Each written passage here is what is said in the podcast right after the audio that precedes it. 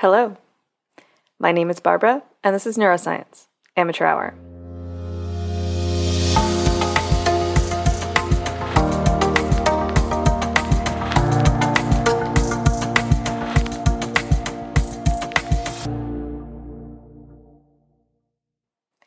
Welcome back, you lovely folks. How have your weeks been?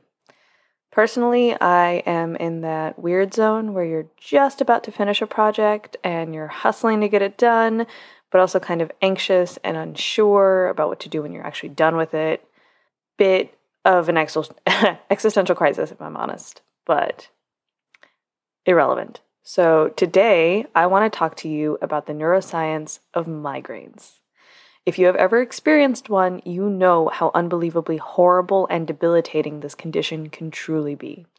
And it affects a crazy amount of people around the world, with the World Health Organization reporting that approximately 30% of adults who have reported headache disorders are afflicted with migraines. That's a lot of people. but if you don't know, a migraine is a severe headache generally characterized by a pulsing or throbbing sensation on one side of the head. It can be accompanied by nausea, vomiting, and intense sensitivity to light, sound, and sometimes smell and touch. But it doesn't end there.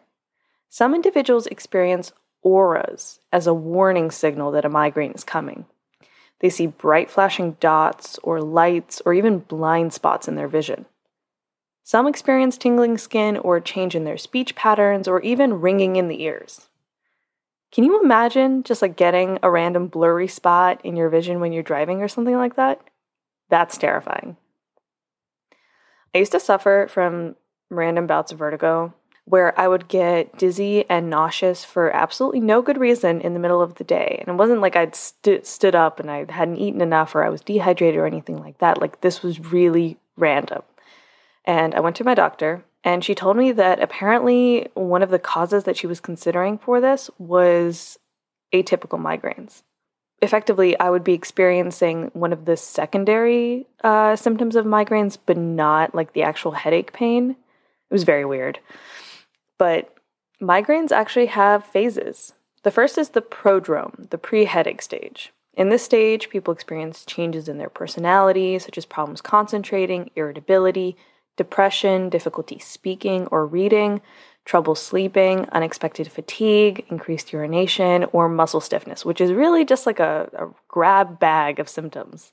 Uh, these can last for a few hours or even a few days, but it is followed by the much shorter aura phase.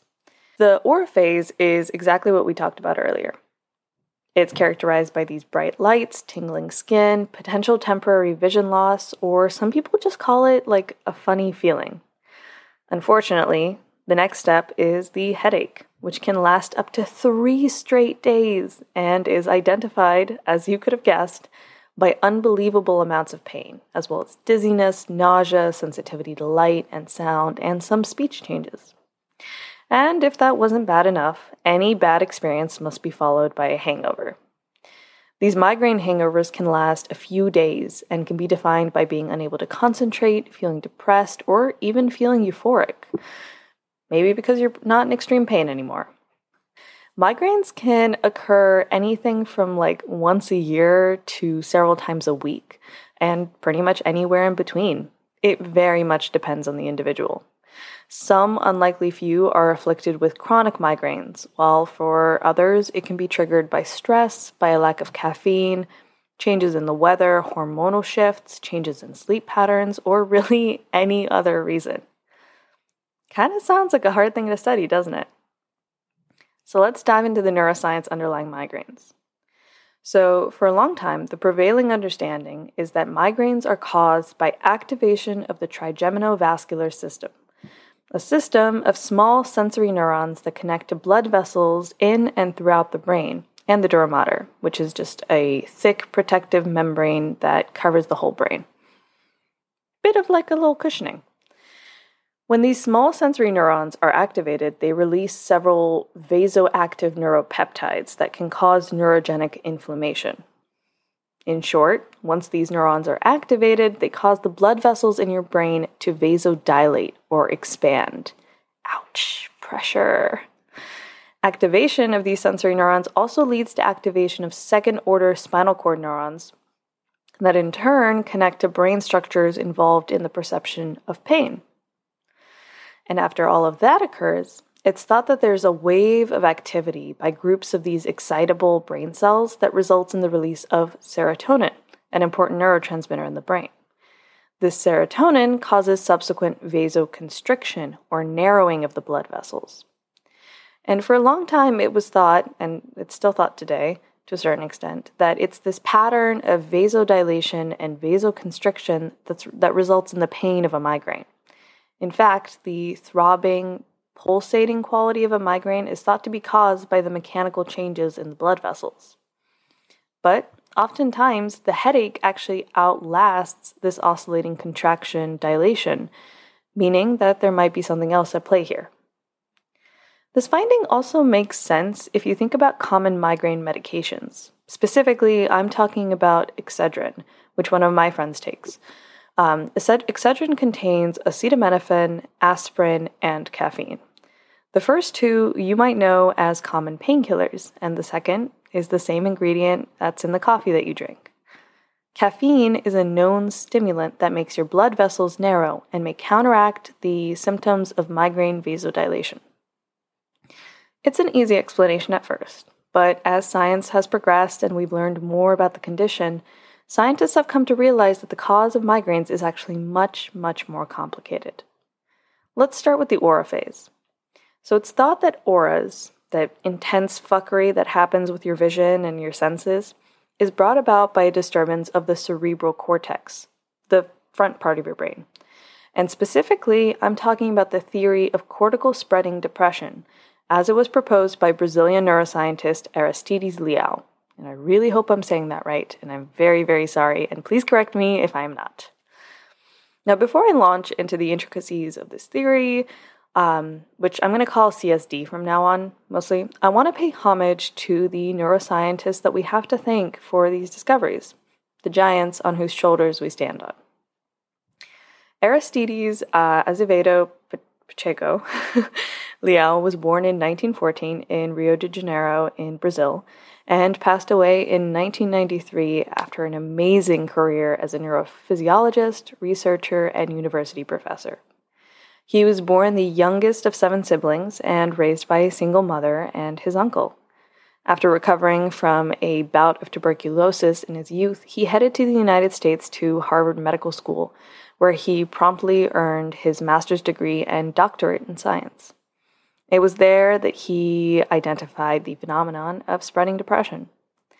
The following year, he chose to return to Brazil, not to stay at Harvard, uh, where he went to the Biophysics Institute. There, he continued his research.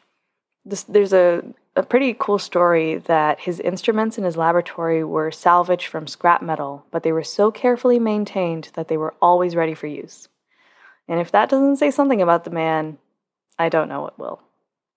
Aristides had a long and illustrious career defined by directorships, and he was president of multiple organizations, and he had emeritus appointments at universities until he died in 1993.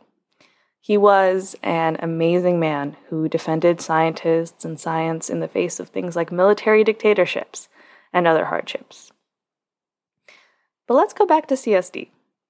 Cortical spreading depression is a short lasting depolarization that moves in concert across the cortex, the front part of your brain, at a rate of about 5 millimeters per minute. In a sense, it's a period where the neurons are all briefly excited together and then are all depressed for a prolonged time. And this phenomenon has been observed in patients with migraine auras using a variety of neuroimaging techniques. So, this synchronous wave of neuron depression is associated with dramatic failure of brain ion homeostasis and it's thought to play a role in the oscillating constriction and dilation of blood vessels in the brain by activating that trigeminovascular system I talked about earlier. Now, I wasn't able to find a very clear explanation for why CSD results in the migraine aura specifically. Most papers I read just kind of said associated with or was observed in patients with migraine auras. But I can imagine an explanation in which you have massive shutdown across your cortex, be it visual, auditory, somatosensory.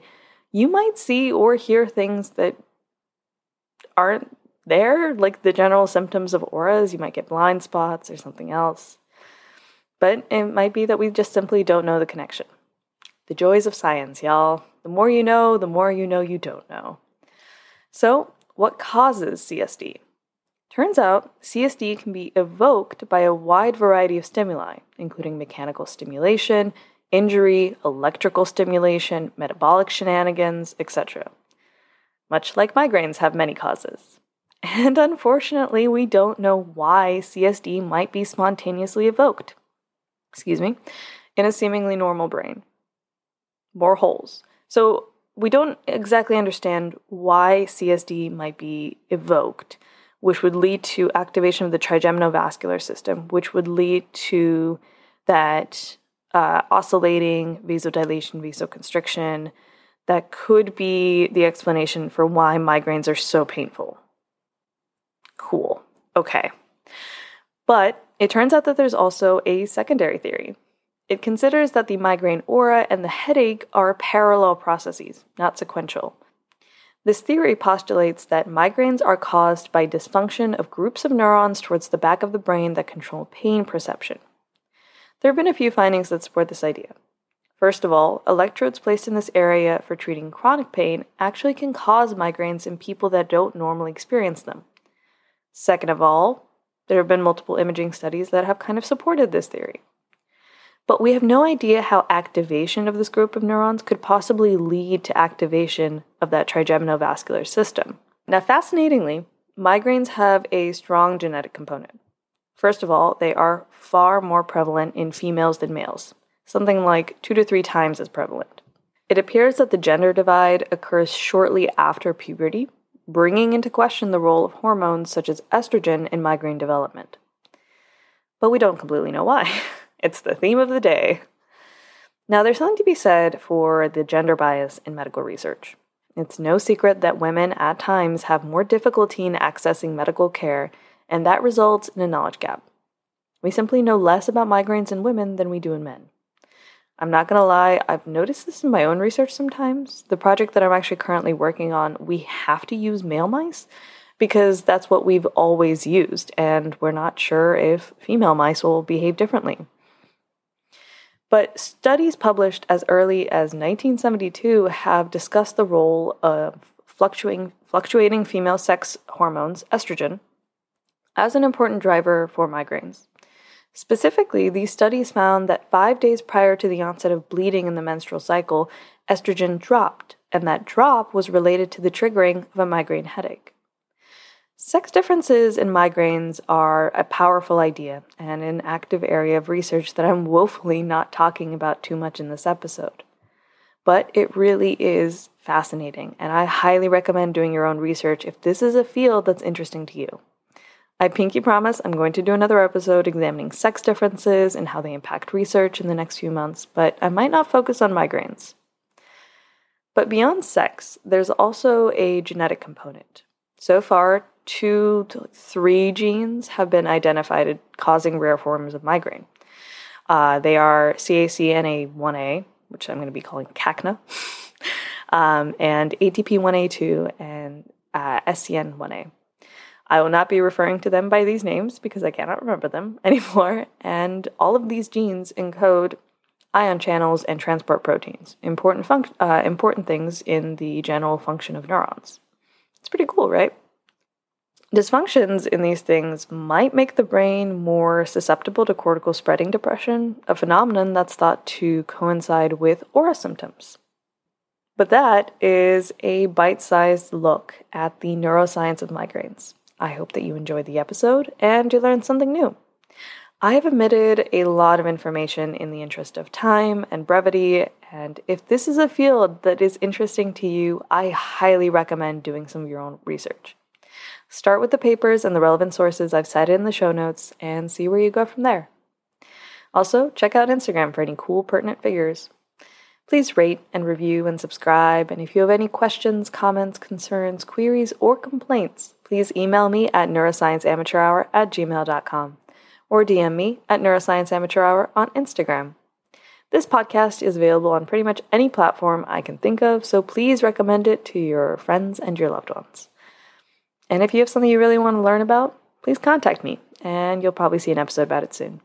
Happy researching, and I hope to see you again.